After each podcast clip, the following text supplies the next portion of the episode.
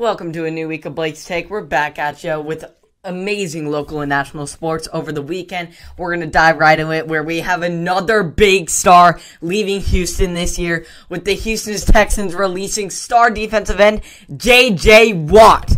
Holy smokes, who would have thought we did see this coming? I called it out here on Blake's Take back in like week 14 when after uh, the defeating loss to the Bengals, he was frustrated with the team's effort and frustrated with the organization and expressed his concerns there. And now it has all just come to a peak and Watt has been released.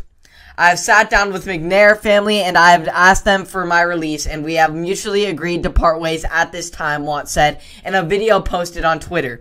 I came here 10 years ago as a kid from Wisconsin who'd never really been to Texas before, and now I can't imagine my life without Texas in it the way you guys have treated me besides draft night. I mean, you guys booed me on draft night, but every day after that, you treated me like family, and I truly feel like you're my family. Watt was drafted by the Texans in 2011 with the number 11 overall pick when he became the face of the franchise, winning three D- NFL Defensive Player of the Year awards from 2012 to 2015. He is one of three players to win the award three times. Had one year remaining on the contract he signed in 2014. He was owed $17.5 million in 2021, but his salary was not guaranteed. He is now free to sign with another team. Watt's brothers, TJ and Derek, both play for the Steelers. TJ took to Twitter after JJ announced his release on Friday, showing him he wants his brother to play with them in Pittsburgh. Exciting there. In 2020, Watt ranked 15th out of 119 qualified pass rushers in the pass rush win rate, according to ESPN stats and information research. He finished the season with five sacks, two forced fumbles, and an interception that he returned for a touchdown. Watt is by far the most productive pass rusher in Texans history, no doubt. With 101 career sacks, there have been only two players in the team history with more than 30. Whitney Mercilus with 54 and Mario Williams with 53 since the franchise first season in 2002. He's one of the best defensive players in history, McNair told ESPN's Adam Schefter. It's hard to put in a sentence or two because he was meant so much to the team in the city. His legacy will be with us for years. It's bye for now, but not bye for good. My kids grew up with him. He's played with them on the sidelines. One of my kids shares a birthday with him. Mom is a big fan of his. He just meant so much to all of us. This is doing right by him, and that gives him a time to pick up in his next stop. So, end to an incredible era with JJ Watt on the Houston Texans.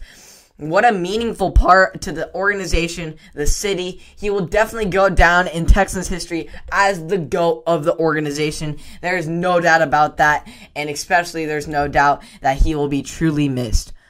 As far as the teams I think he will go to, my two probable landing spots for Watt are the Cleveland Browns and the Pittsburgh Steelers, and I also think that the Tennessee Titans could also land him. Let's start with Cleveland. Myles Garrett has established himself as an elite pass rusher in this league.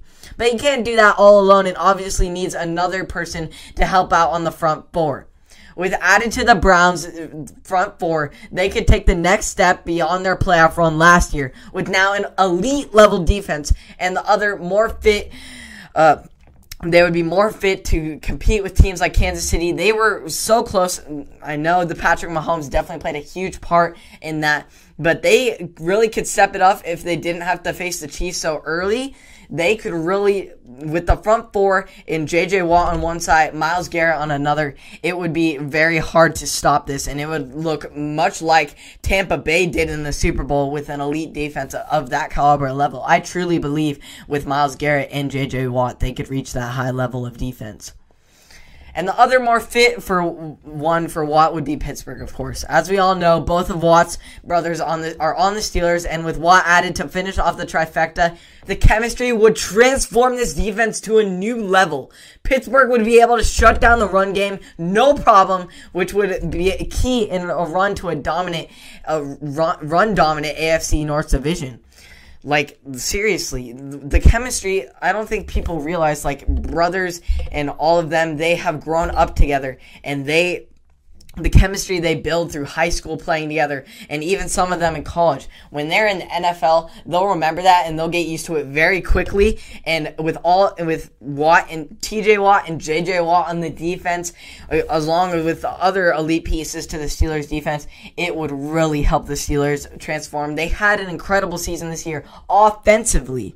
Now the defensive part is what's going to push them to the next level and then to add with the Titans, they could really use some help on their front four, which would help them because their run game is super dominant. They look like a defense on offense when they're doing running it with Derrick Henry, just powering through teams. And the and the Titans secondary is very good, but their front four hasn't been the best at pass rushing, and that that would help for Tennessee if they could acquire a guy like Watt. So overall, any team would love to add Watt to their defensive front, and I'm glad that his options are open for the next step in his legendary career. As far as NBA, over the weekend we had some great matchups that were still well anticipated. Starting off with Warriors Nets in KD's first return to the Bay since leaving for Brooklyn. Durant did a bit of everything in this first trip back to the Bay Area to play the team he helped capture two championships over the three years, scoring 20 points in the Brooklyn's 134-117 victory against Golden State on Saturday night. My time here at Golden State was so much fun, Durant said. It was such a big learning experience, especially learning the game of basketball. A different philosophy. I'm going to take that with me for the rest of my life. This is something that is such a no-brainer. When Kevin came here and gave us three years of just incredible basketball, the least we could do is welcome his back with open arms, Warriors coach, coach Steve Kerr said a guy that gave everything to us for three years, then left with a devastating injury. There could, should be a lot of love. He did so much for us, and there's no other way we can thank him but just showing him all the love we can.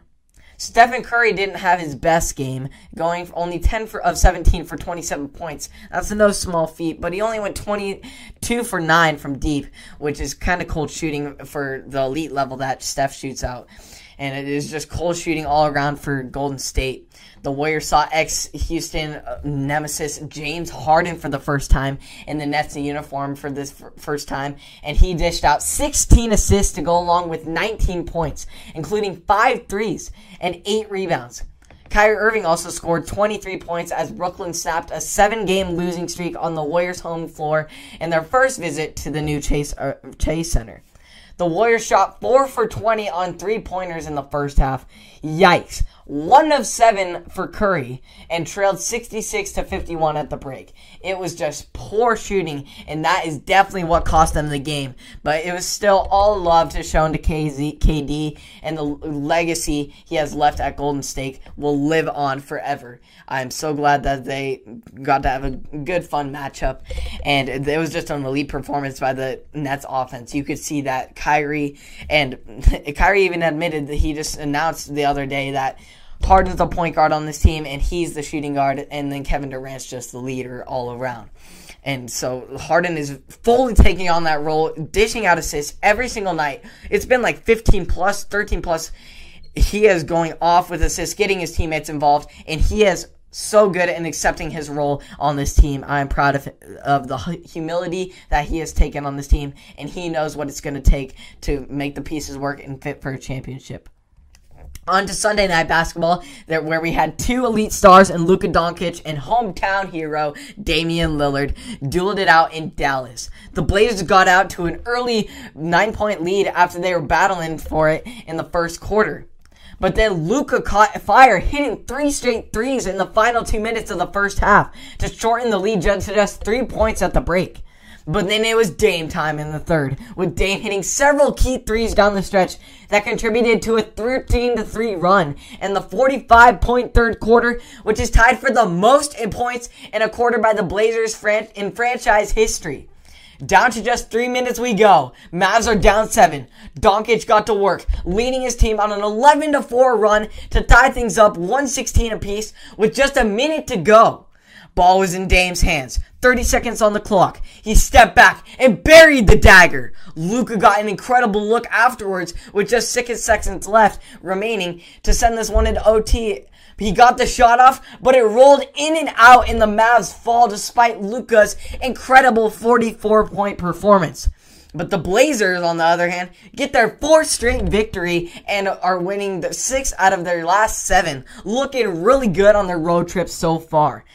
Great action all around the league this weekend, and I can't wait to see some more action this coming week. They absolutely balled out. The Blazers are balling out. They're looking good and securing their spot in a playoff spot for the Western Conference. And as the break is approaching, the midseason break is approaching, they're looking like an elite team in the Western Conference, battling to stay in the in the eight, seven, six, even try and push forward to, into the top five. But they're going to definitely stay in this Western Conference race. As far as local sports, the Ducks competed, completed the sweep in Arizona while the Bees got swept. It was all a battle all game for the Ducks, going back and forth with the Wildcats all the way down to the 15 second mark where the Ducks were down one. Oregon's final shot was supposed to be to Will Richardson in the in the paint.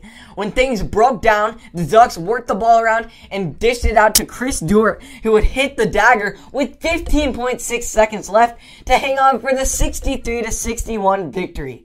We had two options, Will in the lane or me in the corner, and that's what happened, said Duarte who had 10 points on 4 of 14 shooting. He didn't have anything, was an unselfish player, and kicked it out, and I happened to hit the three. Three Ducks scored in double figures, with Eugene Omoruyi leading the, the way with 19.